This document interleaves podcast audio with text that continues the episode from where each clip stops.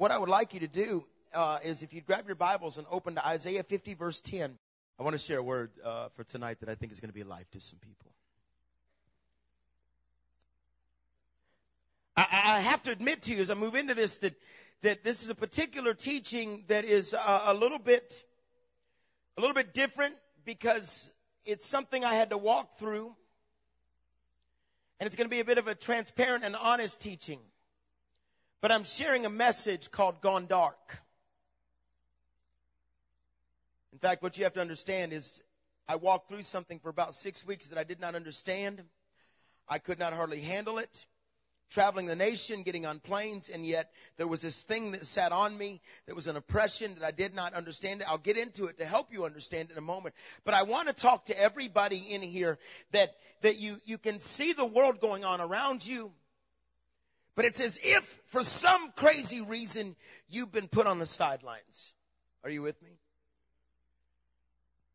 It's almost as if you're waiting on God to use you. Now I'm at home tonight we, we, we're a part of this vision. We planted this vision and, and I'm home tonight. So I can get a, probably a little more transparent with you than I can even on the road.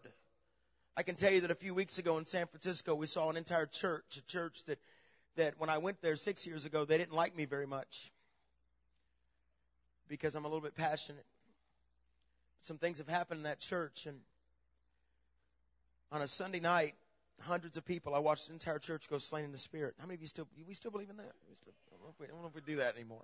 And um, watching God do things that's kind of mind blowing right now.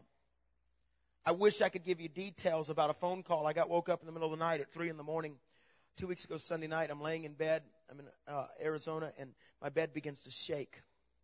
And it wasn't a demon. Get out. No, it wasn't. It wasn't like that. It was, it was God. And and uh, and the Lord, I woke up and the Lord said, tomorrow there'll be an invitation.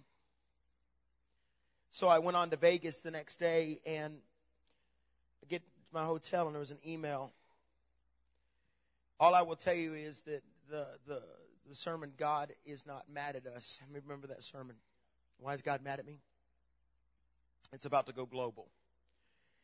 And uh, there's some things that are going to be happening with that. And so some big stuff are ha- is happening and taking place, but but even in the midst of all that, I had just walked through something.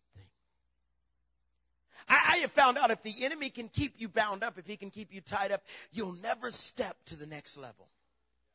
You'll never experience the miracles. It's what I've always said to you. You're standing on the corner of destiny and circumstances and your circumstances can pull and pull and pull, but you know destiny's calling you. But it, sometimes you even get to a place where you don't even want destiny anymore.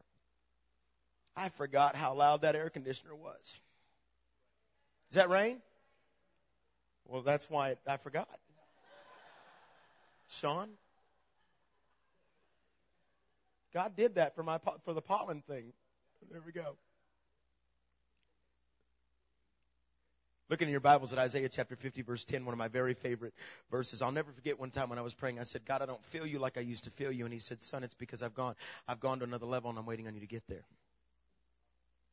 Another time I was praying and I said, Lord, I feel all alone right now. I'm, of course, I'm surrounded by my beautiful wife, my gift from God, my family, uh, friends, but I feel as if I'm isolated right now. And he said, son, when I do surgery, I lock the operating room door.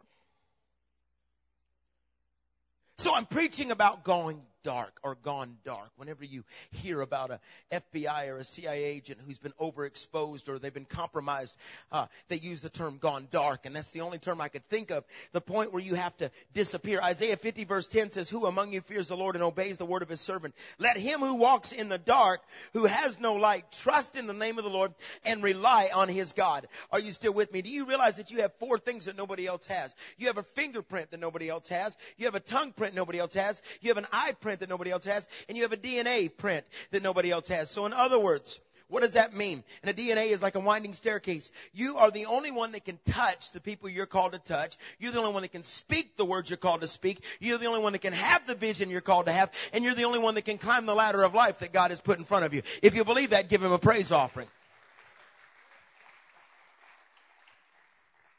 Have you ever gone dark? Because I have. That term an agent or a clandestine unit or someone that has to disappear. Until they're safe, they have to go dark. And, and, and let me tell you what happened to me. About eight weeks ago, I went to visit my father. Now, some of you know this and he misses you and he, he told me to tell you that he is ready to come back and, and speak. Uh, but Bishop, uh, over a period of time, last year he had a, a, a heart attack. We did not know it. And then he's had about five strokes. And they're the weird kind of strokes that are more where you lose conscience, you, uh, you lose balance and you black out. It's not the kind that affects uh, the side of the body, but at the same time, it's a pretty horrible thing. It's a thing that's inside of a vein in his head that they can't get to, and they've got it under control now. But I went to see him, and, and some of you know my story. You know that I was on a Sunday morning as pastor of the summit that my sister suddenly died, and uh, and and and I, I've I've mentioned it over uh, several times where. Uh, boy, it just took me a while to get over that, and and uh, but it was it took me to another level with God. But at the same time, my parents have not got over it. And I went to visit them one day, and they he's basically my father's been in bed, and and I'll tell you he's doing fantastic now. We've been having unbelievable time together uh, the last week or so, but um, and God's doing some miracles there finally. But but when I went to visit them, there was kind of a death spirit on the house. Does that make sense? What I just said? Call it what you may, darkness, death. But at any rate, when I left the house, it got on me. And for six solid weeks, an oppression was on my life that I did not understand. Karen walked slowly with it, me through it. She would encourage me until two weeks ago on a, a Saturday morning, I was speaking in Tampa and I called my father and I said, the only one that can break this thing that has got on me, because we prayed, I kept worshiping, I kept dancing, I run for, I run every morning and for an hour I worship the Lord, I cry out to God, all those things standing on stages in front of, um, hundreds and thousands and preaching God's word and, and yet I couldn't get free of this and I could not talk to anybody about it. Oh, we're getting a little transparent, aren't we? until I called my father on that Saturday morning and I'm driving to go to a football field, a track. By the way, I got locked in the track because they didn't know anybody was there and I had to call the police, but it's not important. And, uh, and I, I, uh, it was actually the day before the next day I got locked in. And, um, but I'm driving to the track and I called my father and I said, okay, look, we've got to break this thing off our family. There's been death on our family for four years. And I said, we've got to get it off. And I said, but more than that, I need you to get it off of me. And he began to prophesy and to pray in the Spirit, and that thing lifted, lifted off of me. And I began to dance before the Lord. Me and a turtle. There was a turtle on the football field. I don't know why I'm telling you about the turtle, but it, I kept picking it up and let it run with me. And, and it tells, tells you how fast I am.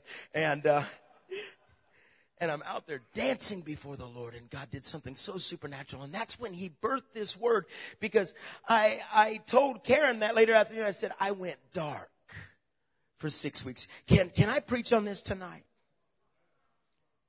This is for everybody in here that um, is ready to go to the next level. I love the quote my father said to me a couple of days ago as we sat and talked and shared and he and my brother and I and we dreamed together and he said, because God's healing his body, but he said, son, it feels awkward to have the heart when you can't play the part.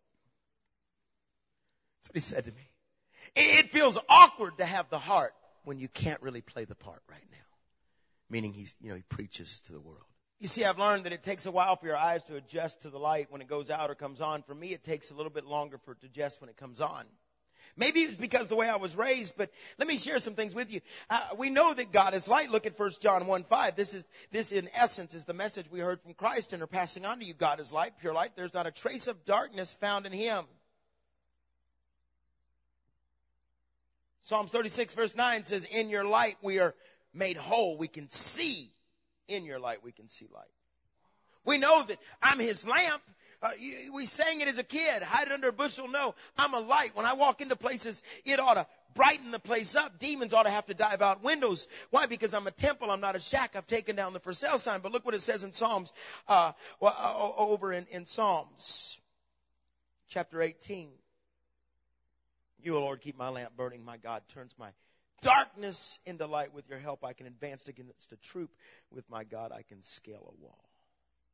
We know that that, that we have to reflect Him and we have to be free. We're supposed to walk in authority and especially right now with some crazy things that are going on out there, some teachers that are teaching some universalistic stuff, uh, some massive things. I'm writing a paper right now called The Alarming Mr. Bell to put out because I'm getting Facebooks about this one particular book that basically says there's no heaven or hell and it's big in America right now. And, and I personally am going to add another take-in CD to our apologetic series because it's time to stand up and tell people, yes, God is love, but God is also judgment. It's a false truth that's being taught by a very well-known man out there and he's a liar. Universalism wrapped in love is not Christianity. I said this on a Twitter a couple days ago, and and that, that any more than taking a skeleton, putting a, a, a tuxedo on it, and taking it to the prom and expecting it to dance. It doesn't dance. It doesn't work. We know we reflect Him. We know we have to be free. If, and, and 1 John 6 through 7, if we claim that we experience a shared life with Him and continue to stumble around in the dark, we've obviously lying through our teeth. We're not living what we claim, but if we walk in the light, God Himself being the light, we also experience a shared life with one another as the sacrifice blood of Jesus, God's Son, purges all of our sin. Now here's something for, for you. Maybe you don't even realize it, but God is responsible for darkness. Isaiah 45, 7. I form the light and I create darkness. I make harmonies and I create discords. I, God, do all of these things. So sometimes when you walk through things and you're binding the devil, I imagine sometimes the devil sits back and goes, you know what? Seriously, I didn't do this. But I'll take credit. And God is standing over there saying, I'm doing this because I'm trying to take you to another level. I'm trying to pull some things out of you. I'm trying to make you so desperate for me. It's when I was praying that one day at the gym and, and then the Lord spoke to me and he said, never desire to hear the cheer from the crowd, but the, the cry from the, from, from the, from the cloud. Those that have gone on before us. Uh, Don, who's up there screaming, I made it. Are you with me so far? Uh, my grandmother who's, see, what you've got to realize is there are moments when God has to take you and put you into some things. Now, now follow me because some darkness we create ourselves. So if you're a leader in this room and you've ever faced extreme overwhelming emotions, and if you're here tonight, on a Wednesday night, you're a leader. That's just the facts. If you've ever faced those extreme overwhelmed emotions the, that, that can defraud you of life, defraud you of being able to even talk to your children correctly, and, and most likely you're a great lover of people. Probably even a brilliant writer, planner, organizer, developer, whatever, visionary. I say that because you're on the devil's radar. And I have learned that if I'm not coming up against the devil, it's because I'm flowing with him. How many of you know if you stick your head in the sand, you just give the devil a bigger target? Amen? You'll get that when you get home. You'll be like, oh, I know what he meant. Matthew 11, 28 says, Come to me, all who are weary and burdened, and I will give you rest. I think of broadcasting companies when they're off the air more than 30 days, it's called gone dark. And broadcasting companies can only go off the air for 30 days and it be known as gone dark due to finances or abandonment uh, and, and finding another channel or repairs or a disaster takes place. And I wonder how many people that were supposed to be great somehow along the way they went dark. Let me give you real quickly five, tar- five types of darkness that a leader can fall prey to.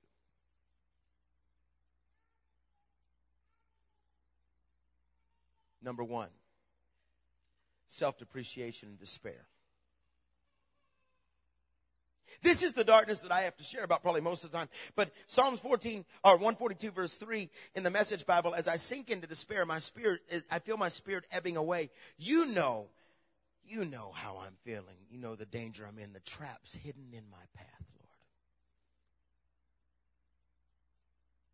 Lord. No, number two, secret sin.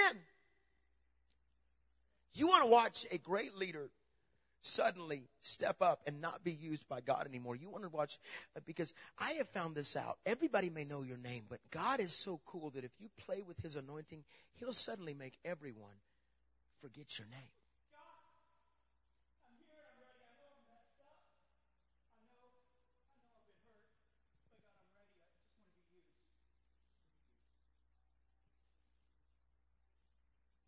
Always amazed at how leaders You know, I always say this that when you go into ministry, it's because you want to be seen. Once you get in ministry, you just want to hide. But when you go into ministry, you just, you have to have this incredible desire to, to touch, to change lives, to, to minister to people. But I'm always amazed at how things will try to rise up and, and steal a leader's anointing. It's amazing to me. In Psalms, Psalms, it, it says, uh, in Psalm 7 verse 14 in the Message Bible, look at that guy. He had sex with sin. He's pregnant with evil. Oh look, he's having the baby. I love this. I love the Message Bible. It's just the coolest. A live baby. That's what you. That's what you. You got to be a redneck to even say it right there. That boy went off and had a live baby. Love that scripture. It's my favorite at a youth camp. Yo, live baby. Sorry. James chapter 1 verse 14 through 15. But each one is tempted when by his own desire he's dragged away and enticed and after desire is conceived it gives birth to sin and sin when it is full grown gives birth to death. I, was sitting with uh, Reinhard Bonnke, and Reinhard Bonnke uh, has led over oh, about 100 million people to the Lord in the last 10 years, and powerful man of God. And we're sitting together one day, and we're, we're, he's pouring into me for about three or four hours, and it was a life changing experience. And and and all of a sudden, uh, he knows people I know, and we we know each other, and we got fellow friends in ministry that aren't in ministry anymore. And and I mentioned a name of someone that had fallen away from the call of God, and and and Reinhard looked at me and he said, "Why don't we be like Paul in this situation?" He said, "What is that?" Because he he had actually asked me about this guy. He said, "Why don't we just choose not to even speak about them?" I said, "I agree with you." But things that can make you go dark, self-depreciation and, and despair. It's amazing how how many great leaders. It said that 80% of great leaders suffer great hurts. Isn't that crazy? I think of a Kathryn Kuhlman who could glide across the stage and thousands would be healed. Anyone in the airport concourse as she would walk through would be healed in their body. What an anointing and a very peculiar person. And, and, but at the same time, she would sit all day in a box that they built for her, a, a little tiny room next to the stage, and she was such, in such pain, debilitating pain, that she would scream all day from the pain, and then she would walk on stage and preach. Isn't it amazing? The ones that used the greatest are usually under the biggest attack. Are you with me? It's people that walk up to me and they go, Pat, I want to do what you do. I want to, I want to do those conferences. And I go, really? So can I assign my demons to you? Because you don't really want to fight what I have to fight. I don't want to fight what Sean has to fight. Then number three, the thing that can cause a leader to go dark is wrong motivations think of Paul who disappeared for three years. He gets saved, gets radically saved. God changes his name from Saul, which means well known to Paul, which means of little known stature. And he tries to go out and preach. And finally the, the, the, the apostles come running to him and they said, look, look, here's the deal. You, you can't, you, you're, we're scared of you. You were just killing us last week. Disappear. And he had to disappear. Improper ambitions. I have learned that God does not bless ambition. He blesses vision.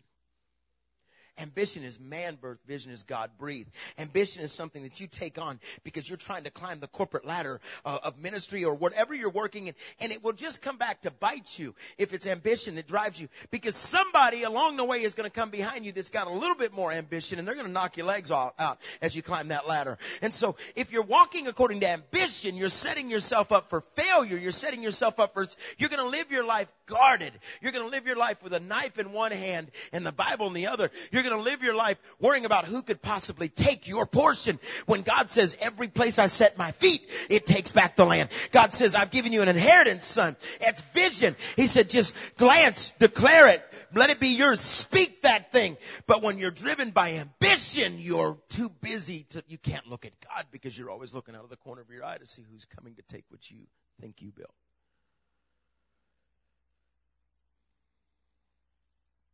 It's Matthew 7, 16, who, who preachers are in the main thing, not what they, they say. A genuine leader will never exploit your emotion or your pocketbook. This diseased trees with their bad apples are going to be chopped down and burned. That's what God says about wrong motivations. Number four, now this is a big one. This is a big one because, uh, this, anytime you put yourself on public display or anytime you step up to lead, you're setting yourself up. I actually prayed for our president today, and uh, you know I pray for him a lot, but because I can't imagine even when he thinks he's doing what is right or wrong or whatever. Uh, I, I can't imagine what it's like for everybody to question everything you do, whether I agree with him or not. That's why these men, when they go into an office of presidency, they look young, but after four years, they're wrinkled and they're gray and, and because of the, the constant attack and, and so offenses. Proverbs eighteen nineteen. we all know this scripture. It, it, it's an offended brother is harder than, and more unyielding than a fortified city. And here's the big one, number five, and I am seeing this right now. It is a resurgence of it in the body of Christ because I see great leaders out there. This is a big one right now and it's called pride. It is massive in our nation right now. I'm seeing it. Bragging about the numbers, marking their territory. Who do I know? Who does this? It's that place that you begin to believe your own press. This has happened to so many great leaders. It's in it, it, it, it brings darkness into your life and pride. It, Proverbs 16, 18, first pride, then the crash. That's what it says. I love that in the message Bible. First pride, then the crash. The bigger the ego, the harder the fall. Are you with me? And here's what I've learned about leaders. Write this down, number two. Most leaders you can't just get over the darkness. You can't just go, well, all right, I'm going to worship my way through this thing. Something supernatural has to happen when this thing invades you. Now, now, now, ugh, listen to me because for years I have preached against depression. I've said, you just gotta shake it off. You just gotta get up and say, no, not in my house. Uh-uh, we ain't gonna let that in. I've said that for years. But when this thing hit my life, and it wasn't because I wasn't fulfilled. It wasn't because I didn't have an incredible marriage. It isn't because I, I, I don't have awesome kids. It, it, it's not because Karen and I aren't doing ministry together and we're best friends and she's shaking and changing lives out there. And it, it isn't because I, I can't at any moment call Sean, my dearest friend, and say, hey, pray. We, we fight for each other. We, we go to war for each other. It, it's not any of that stuff. It's not an abandonment type of thing. It's an oppression that can come over you like a cloud and you're like, why is this here? And I had never truly dealt with this until I spent that day at my parents' house. And maybe it was death. Maybe I, I, I was looking in a rearview mirror at where our family had been and I'm real, I knew, God, you're not done with them, but the signs were very bad at that point. They're not going to make it. And, and, and that thing came on me and you can't just get over it. Uh, can I just go ahead and tell you, you can't get over it like that? Well, but Pat, worship, sing a song, dance, and quote the scripture. I can do that better than anybody in this room. But there comes a moment where there has to be a divine intervention. A moment where the hand of God has to reach in and push back everything and grab you and pull you out of that thing. If you believe it, give him a praise offering tonight. Can't just get over it. How, what do you mean? If you get overexposed always amazed at how we place ourselves in front of people when we over. Elijah uh, just called down fire, and Jezebel wanted to kill him, and and and, and and and so finally he just God has to go hide him by a brook because he wants to die. When you get overexposed, when you get overwhelmed, Romans eight twenty six. When when we don't know what when when we don't know what or how to pray, the Spirit makes intercession. The Bible says. Have you ever had those moments where you don't really have words? You just he says it makes, he makes prayers out of our groanings, our sighs, our weeping. Literally, there's times when you're sitting in your like, oh, that's a prayer. You don't even realize it. That's the language of heaven. You are actually praying something. It's a, it's a gift of the Spirit. You are praying in tongues without praying in tongues at that moment. When it says your spirit cries out. And, and the Bible says in Romans that my life is God's prayer. It's that place where God takes you. When you get, here's the, here's a big one that causes the dark place. When you get overthrown.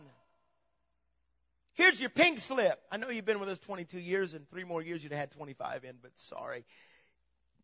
Here's your small severance package. You've got to go when you've been overthrown. When you get defrauded, the enemy takes from you. It's what David must have felt like as his boy, his son, his precious, uh, curly haired son, Absalom took the nation from his dad even though he had written, I've never seen my righteous forsaken or my seed begging for bread. He, he understood that something had gone wrong here that he invited into the house. When you get overthrown, when you get, oh, here's a big one. When you get overcome, when that tsunami, that Japanese tsunami comes in on you and you can run as far as you can, you can run, but it's going to drag you out. But Romans, or excuse me, Revelation 12, 11, we overcome by the blood of the Lamb and the word of our testimony. Here's a big one in the over category. When you get passed over. When you feel you've been passed over, defrauded, remember God has the power to promote. He exalts the humble. But when you feel like, is any, am I talking to anybody tonight? Am I talking to anybody that doesn't understand why suddenly everything has gotten dark in front of you? And wait a minute, you were down here, you were being used. Wait a minute, I was ready. I've, I've walked through some things, but, but now cannot see past your circumstances tonight in just a moment. We're about to pull some people out of this thing. I'm talking to people in here that God has been waiting to use, but for some reason there's been this wall. There's been these cataracts on your eyes. There's been this darkness has overwhelmed you. And God told, told me, He said, I let you walk through this thing because I said, God, what did I do to walk through this? He said, I let you walk through this because you needed a tenderness in your heart for people that are walking through things. That's what He said to me.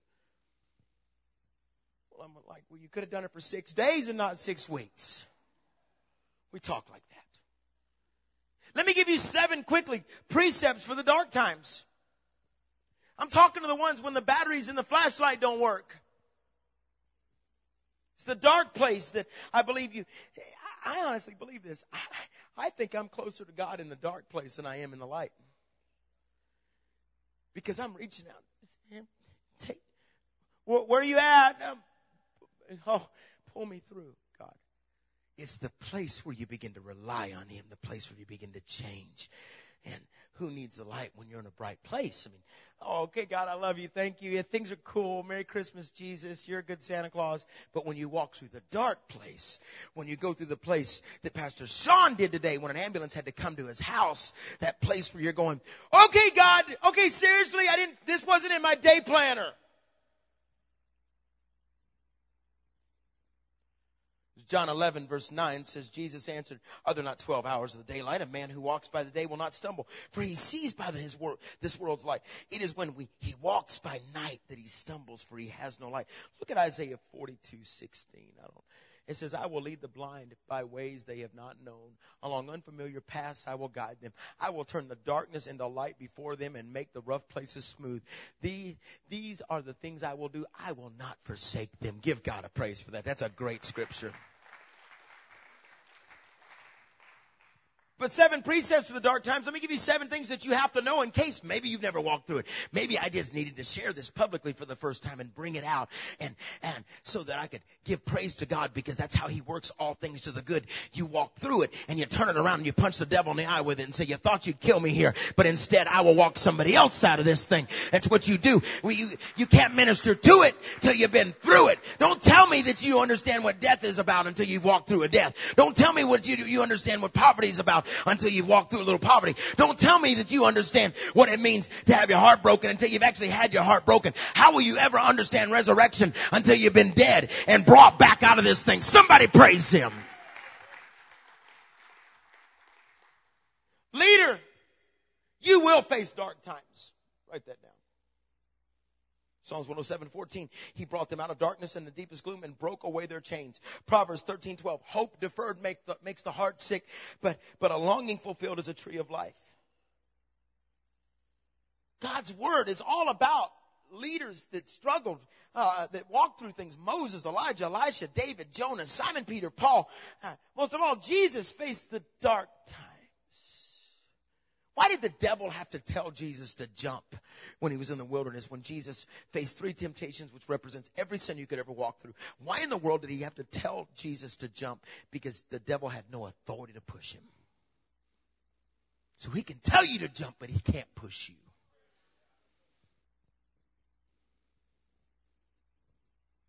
Saul battled depression. We understand that.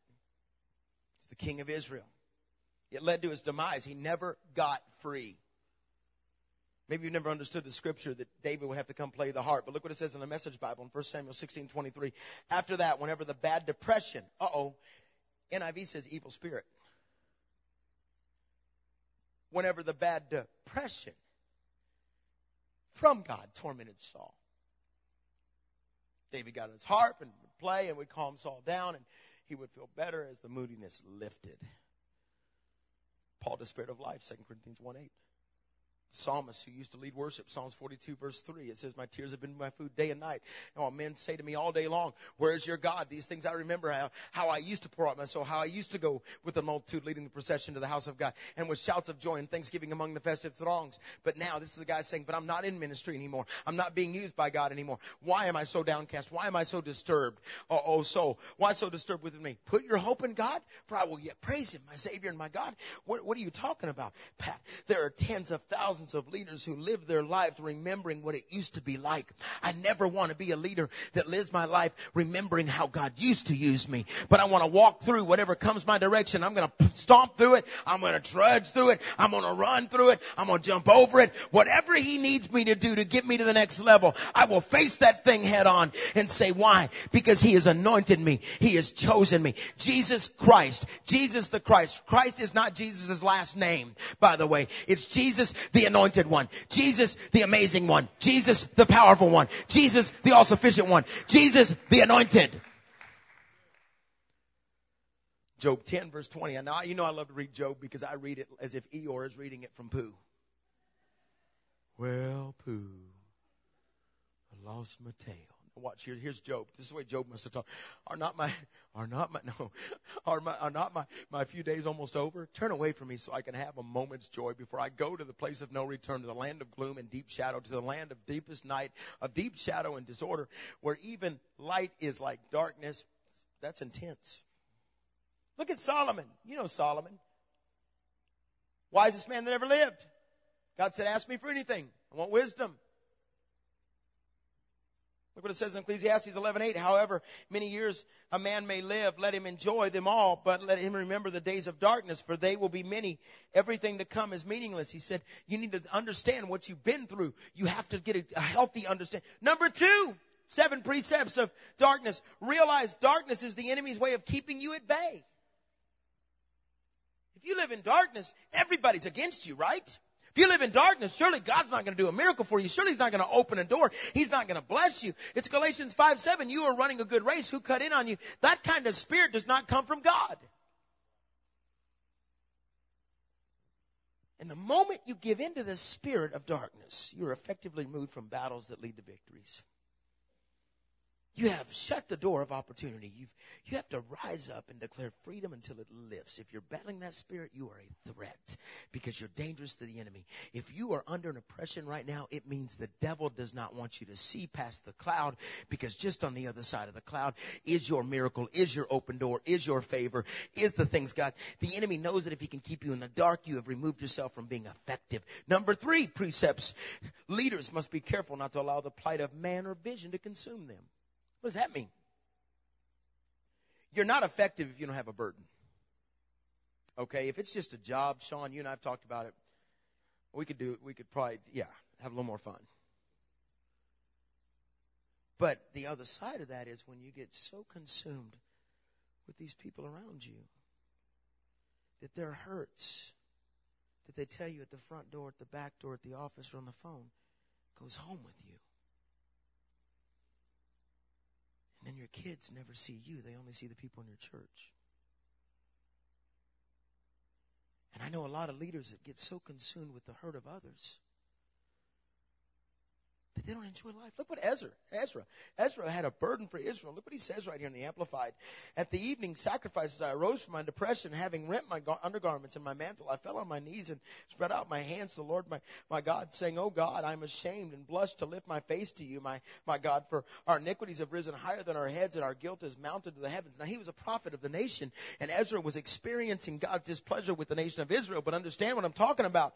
What, what do you mean? God gives you the vision and the burden to do something about it it, but it's not supposed to kill you. Just because you hurt for others, you can't let that thing kill you. The moment you take the burden on as yours, you're the only one that can fix it, you've destined yourself for failure. Can I say something to you? Sean, your dying won't change anybody. A leader has to know when to shut off the valve of ministry. Winning others to heaven will not be nearly as sweet if you're lost in the wind. Winning everybody to heaven won't be nearly as fun if you're lost in the process. Your building a great vision will not be remembered as a victory if you die in the process. So number four, precepts of darkness. Going dark forces others to live through your night season. If you are in a darkness right now and you're walking through this, so is your family. No, no, no, no. I've been good. I've, I'm able to hide this. Are you serious?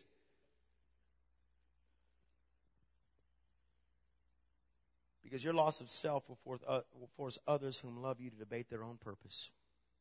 Say it again.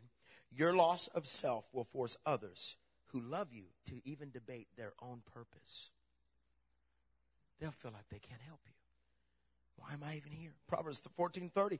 A sound mind makes for a robust body, but runaway emotions corrode the bones. Isn't that a great scripture? Your family will begin to long for better days in a short life. Your family will begin to take, your spouse will live their lives tiptoeing around the house of darkness. Helen Keller said, said it best, uh, walking with a friend in the dark is better than walking alone in the light. Number five, precepts of darkness. Your destiny is sitting in the balance as you swim in the darkness. Don't allow yourself to become a statistic. The sooner you get free, the quicker you understand your destiny. Oh, I'm almost done right here. It's Isaiah 60, verse 1. I read it to you a little while ago, but, or I haven't read it to you actually. It says, Arise from the depression and prostration in which circumstances have kept you. Rise to a new life. Shine. Be radiant with the glory of the Lord. For your light has come, and the glory of the Lord has risen upon you. Now, you need to take that scripture and understand His glory. It's the sun coming up in the morning. When God gets up in the morning, He rises up over you. He says, "Here you are," and it's like you're down there because he, he he he dances over you at night and he's he sings over you and and and he walks with you through the day, but he says right there that, that for your light has come and God has risen upon you. That means when I get up, he comes up over me. He is my shadow. He is my covering. So maybe the darkness you're experiencing is really just his shadow. Now number six, realize in the darkness, God can speak. Job 12, 22, he reveals the deep things of darkness and brings deep shadows into the light. Job 29, 2 through 3. How I long for the months gone by, for the days when God watched over me, when his lamp shone upon my head. By his light, I walked through the darkness. The first thing God did in all humanity was he spoke to the darkness.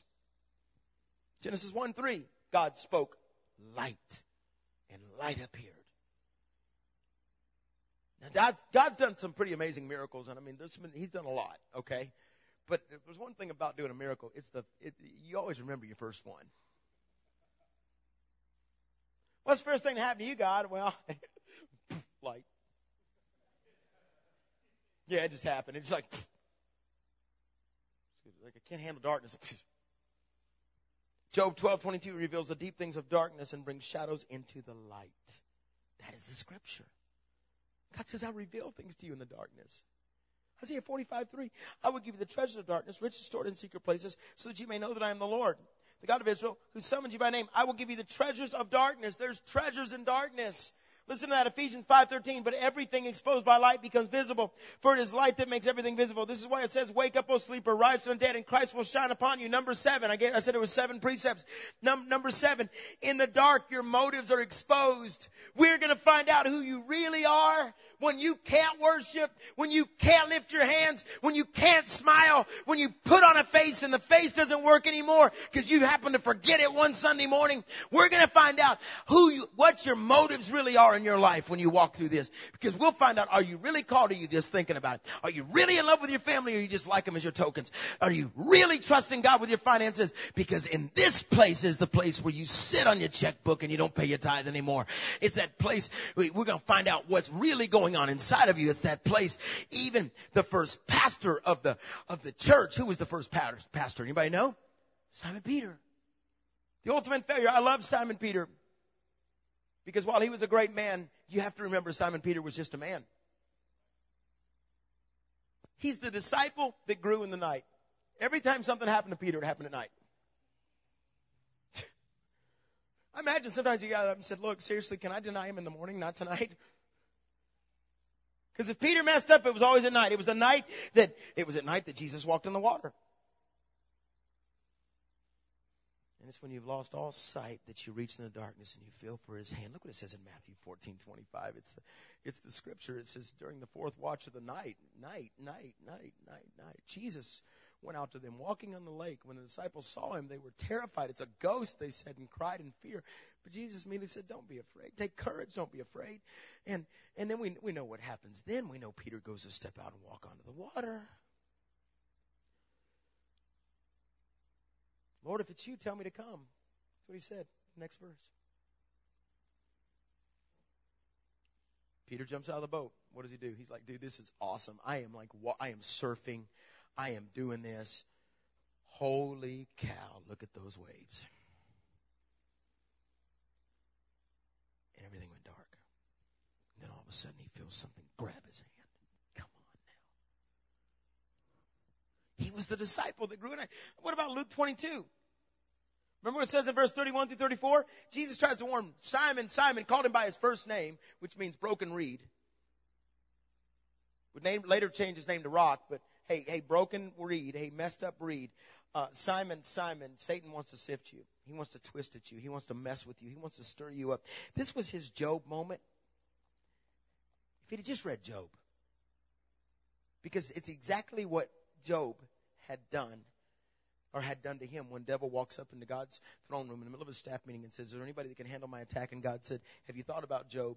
There's none like him. He is upright in all of his ways. Go get him. Can you see if Job would have been like in the in the in the, the middle of that staff meeting going psst, You gonna let him do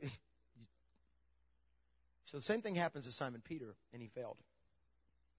Because in verse 31, he said, No way, God, there's no way I will betray you. I will go, he says, before the rooster crows three times, you'll betray me. Before the rooster crows, you'll betray me three times. And, and no way, I'll go to prison for you. I'll be the first one. I'll be the first one, God. I'm, I'm with you. I'm with you. I'm on your team, God. And then by verse 54, we know what happens. We know when they finally got to the garden. John 18, Simon Peter, who was already having a bad night, it was in the garden that he chopped the ear off of a servant by the name of Malchus, who was a servant to the high priest. And by the way, it was Malchus's servant who, around the fire, looked at Simon Peter and said, "Do you know this man?" And he and Peter, second time he denied, he denied it to Malchus's servant.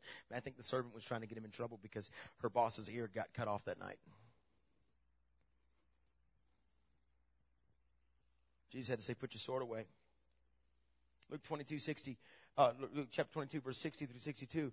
Remember what happens right there? Man, I, I don't know what you're talking about. Just he's speaking, the rooster crowed, and the Lord turned and looked straight at him. And then Peter remembered the word the Lord had spoken to him before the rooster crowed. Today you will disown me three times. And he went outside and wept bitterly. He went into the night. He ran into the night. He betrayed his best friend. He became the ultimate failure. He cursed the king he had what one time wanted to make king. He had cursed his best friend.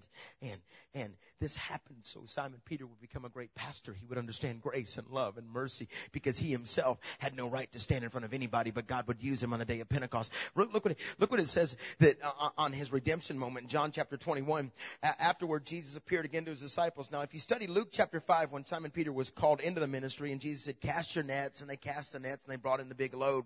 Now watch, because in Luke 21, Peter had said, I go fishing. I'm going back to what is comfortable. He goes and gets on the boat and he starts to go fishing and they haven't caught anything all night long. They're so tired and so weary, they don't, he don't even have any clothes on the Bible says. He's basically down to his drawers. And all of a sudden, Jesus is standing on the banks of the, of the river. Peter's already denied. He's already become the ultimate failure. He's already run into the night as an ultimate failure, a loser. The rooster has crowed. He betrayed Jesus. He denied him. And Jesus turned and looked at him. While sitting around the fire, he denied him. John, his friend who was on the inside, if Peter would have taken just a few, just a few steps in and, and stood with John. They could not have crucified Jesus because it took two voices, two testimonies according to Levitical law to stop the crucifixion. But Peter refused to go in the house even though he was invited into the house by John. He stood outside warming himself, denying God. And all of a sudden, he's the ultimate failure. He's been fishing all night. He know, he's the only one that really knows how to fish of the group that's out there. And all of a sudden, they haven't caught anything. And Jesus said, hey, cast your net to the other side. And when they did, and I love the next part because this time the nets didn't tear. it's really cool. I'm not going to preach on that, but it's really cool. But what did Peter do? He stands up and he dives into the water. He says, Y'all go ahead and catch that fish. I don't care about that. I'm going to catch the fisher of men. And he swam all the way to the bank and went running up on the bank and he sits down and Jesus is already cooking breakfast for him. Jesus already said, Hey, fish, come on over here. Into the pan. I'm going to rent that in heaven.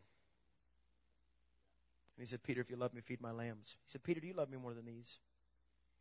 He said, Yes, Lord, I love you.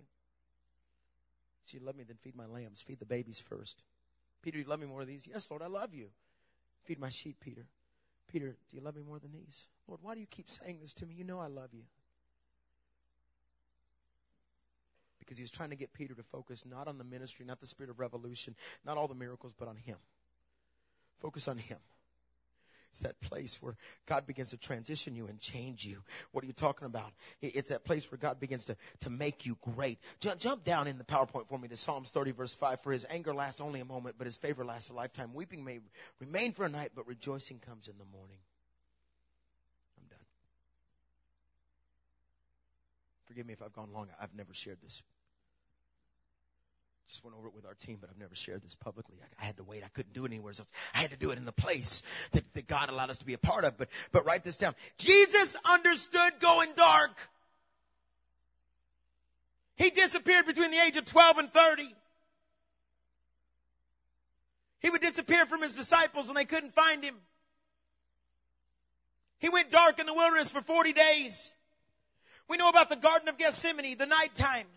Luke 22, 51, then Jesus said to the chief priests, the officers of the temple guard, and the elders who had come for him, Am I leading a rebellion? And it goes on to say in verse 53, Every day I was with the temple courts, and you did not lay a hand on me, but this is your hour when darkness reigns. Jesus said the moment that he got taken, the moment that he got shoved, the moment he got pulled into death was the night, the moment when darkness reigns.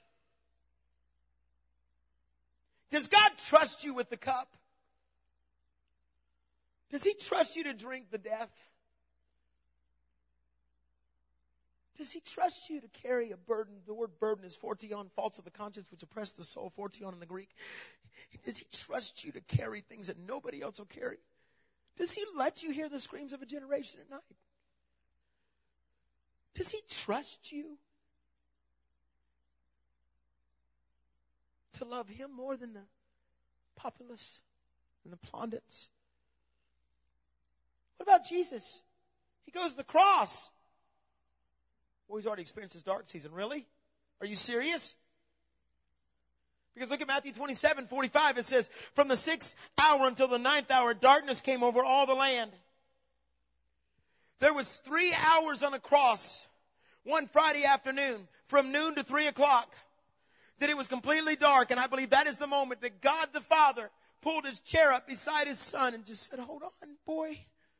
Hold on. But look what it goes on to say. But about the ninth hour, Jesus cried out, Eli, Eli, lama sabachthani, which means, my God, my God, why hast thou forsaken me? I believe that it was at the ninth hour moment, in the middle of the darkness, God looked up at him and said, I gotta go. You gotta do this on your own, son.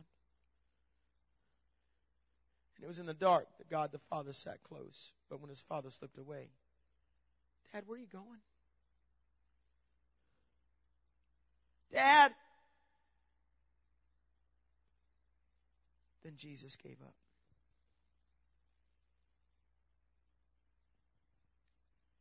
So it reminds me of late one night. I was sound asleep at three in the morning. All of a sudden, I heard, "Daddy, Daddy!" I went running into Nate's room and I said, "What's up? You okay? What's wrong? What's wrong?" He goes, "I just, I just needed to know you were at home." He's a little boy. I got in bed with him and I sang to him. We fell asleep. I woke up sore because he kicks in his sleep. It's what Karen, what Abby told Karen. She said, "Mommy, when I was in the orphanage, just a, an infant, she was there till she was eight months old, and Jesus used to come and tell me to hold on in the darkness. She has eye problems because the darkness of the orphanage. One eye did all the work, and um, but she said, Mommy, Jesus came and told me when I was in the crib with the other babies that you were coming to get me. Can I tell you this? Write this down. This is it. Let the Father tell you who you are. The phone call that day, it was so powerful. I had asked Karen to pray over me. Nate had prayed over me. I called my dad and I said, The only one that can break this off me is you. And I said, I hope you're cognizant and can understand what I'm saying. He said, Oh, son.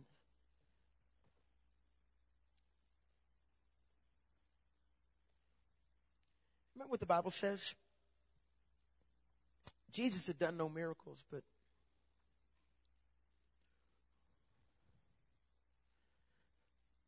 then all of a sudden, he goes walking up to the Jordan River for his 30th birthday coronation because he had to be coronated as a priest at 30 years old. And he goes down into the water. He acts out death, burial into the water, and then resurrection. He acted out his life in front of everybody. He did, it, he did, it, he did the first human video right there.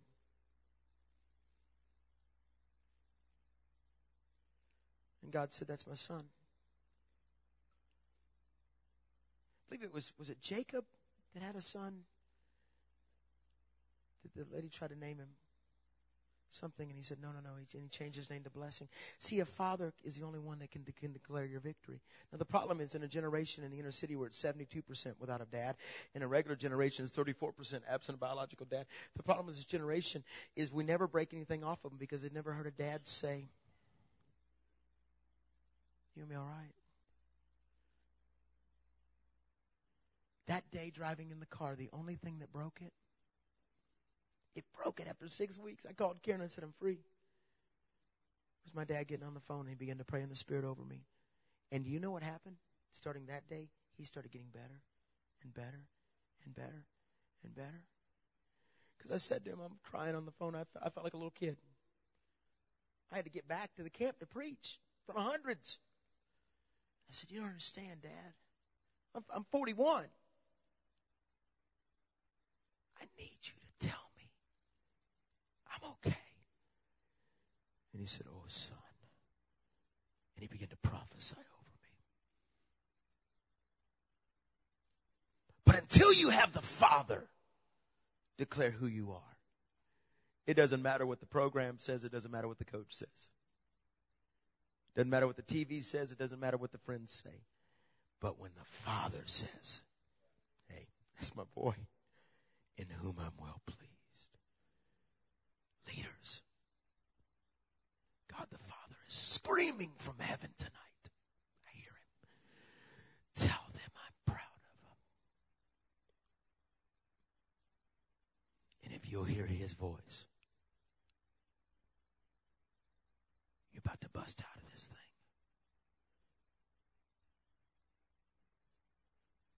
Just watch this video for me. And it's of great leaders that have gone dark, and, and we'll do an altar time.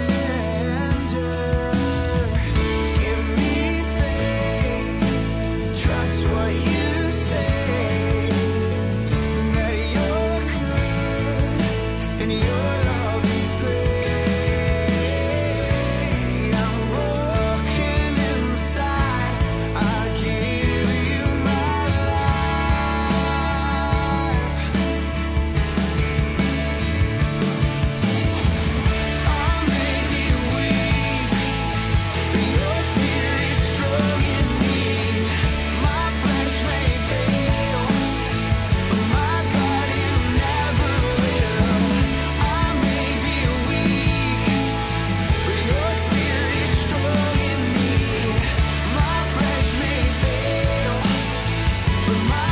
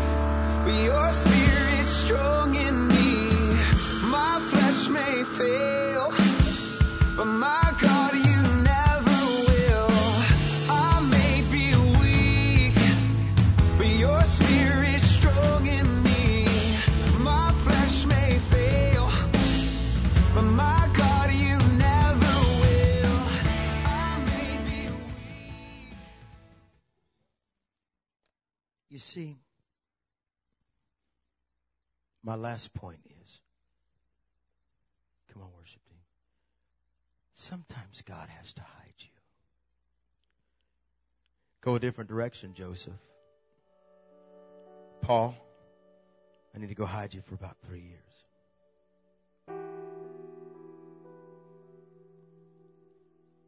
Joseph, welcome to a pit. Esther, go away for a year. You're going to prepare yourself to save your people.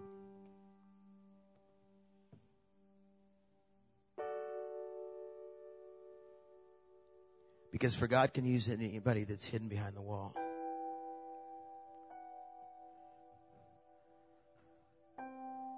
For any leader that goes dark, they got to be willing to drink the cup.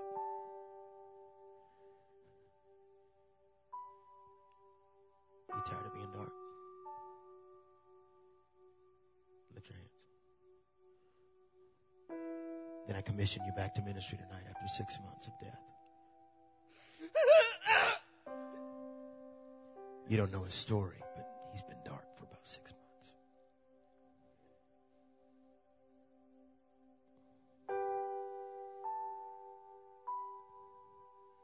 I'll drink your cup while others are sleeping. While the disciples were sleeping, I'll drink your cup. I'll stay awake through the watches of the night, the Bible says.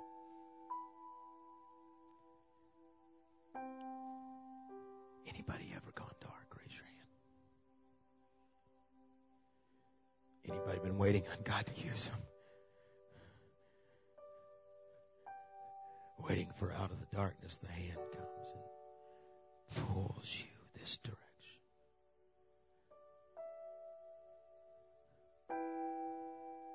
He just begins to pull you out. He says, I'm not done with you. St- stand with me. If you need to go, I understand. But I wish that you would have a little little Rhema time in the altar with me. The day that my father spoke to me, it broke all that off of me. I went back to my room. I called Karen and I said, I'm free. I'm finally free. Because I come home sometimes from worship and I think it left. I'd say it left. I'm okay. But all it did was Saul, it just appeased it. Then it'd come right back, wouldn't it? We missed you guys so bad. We, I didn't realize how much I was in love with this house. I'm like, Lord, why'd you make me do that? He said, because I need Sean to go to his destiny and I need you to go to your destiny, Pat. You and Karen. I understand that a little bit when I got the email from Strang. But it was dark. It's quiet. You know, things can get loudly quiet. You know what I'm talking about? It can be, quietness can be loud, deafening. I've learned that you can be laying hands on hundreds and God do crazy stuff and you're like, about me? It almost, it makes you almost want to go, I anoint me. All right, pull me out. But there's a moment where you'll feel him reach it's my son. Jesus went to the dark. He went into the water. He couldn't see anything, but when he came out, the Spirit of God was on him. Led by the Spirit, full of the Spirit, led into the wilderness and came out even fuller. And his ministry spread. Jesus' anointing did not start till he came out of the wilderness. What the Bible says, it says, and his ministry spread. Don't ask God to use you. You won't get behind those boxes.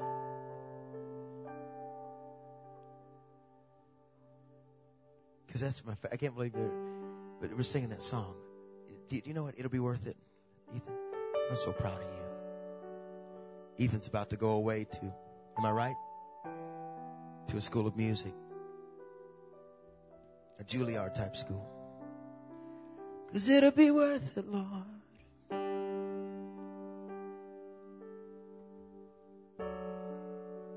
It's gonna be worth it. It's gonna be worth it all. Come on, lift your hands. Oh, I say yeah. It's gonna be worth it. It's gonna be worth it. It's gonna be worth it all. Oh, yeah, yeah. It's gonna be worth it. It's gonna be worth it. It's gonna be worth it all. How I say to you, Lord, it's gonna be worth it. It's gonna be worth it. It's gonna be. It's gonna be worth it all. I just wanna praise you, Lord.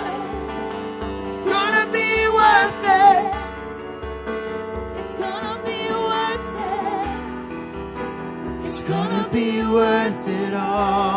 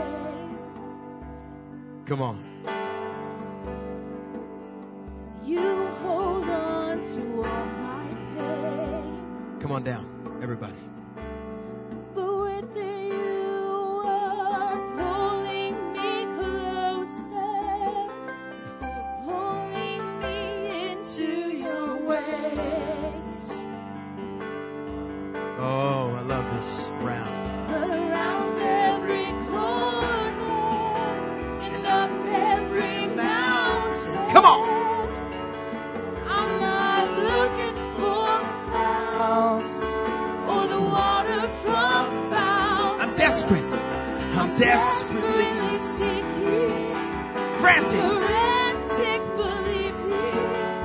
at the sight of your face. Come on.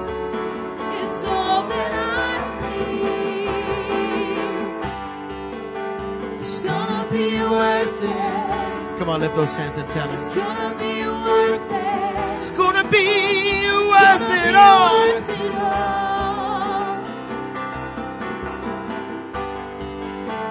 It's gonna be worth it. It's gonna be worth it. It's gonna be worth it all. Do this right across the room. Put your hands over your eyes. The hands over your eyes. You got just your right hand over that. Shut your eyes, but also put your hand over it. You probably can still see silhouettes of the last thing you looked at.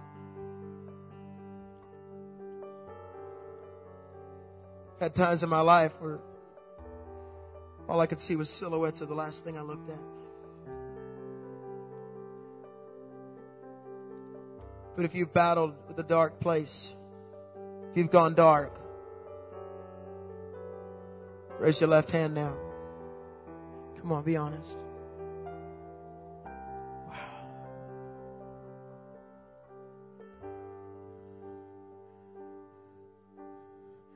Put your hand down.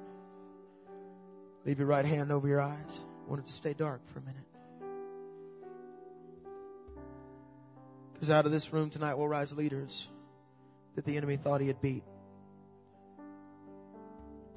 People that we've just watched sit on the sidelines for so long, and God says, I need you back. I was with you in the darkness, treasures.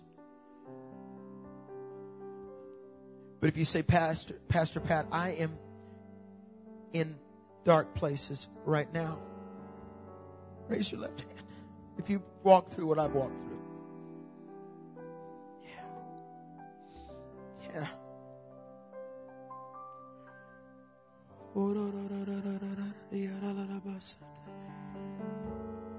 And with your hands over your eyes, say, Jesus, I need you to tell me you're proud of me. I need you to tell me that I'm your child. Because when I lift my hand and I come up out of this death, I need you to hear, I need to hear you say, that's my child. Tonight, what I've been through, I will use for your glory. Tonight, what I've walked through, I'm not condemned again. Father, if I've done anything to create the darkness in my life, I'm so sorry. But I will drink your cup.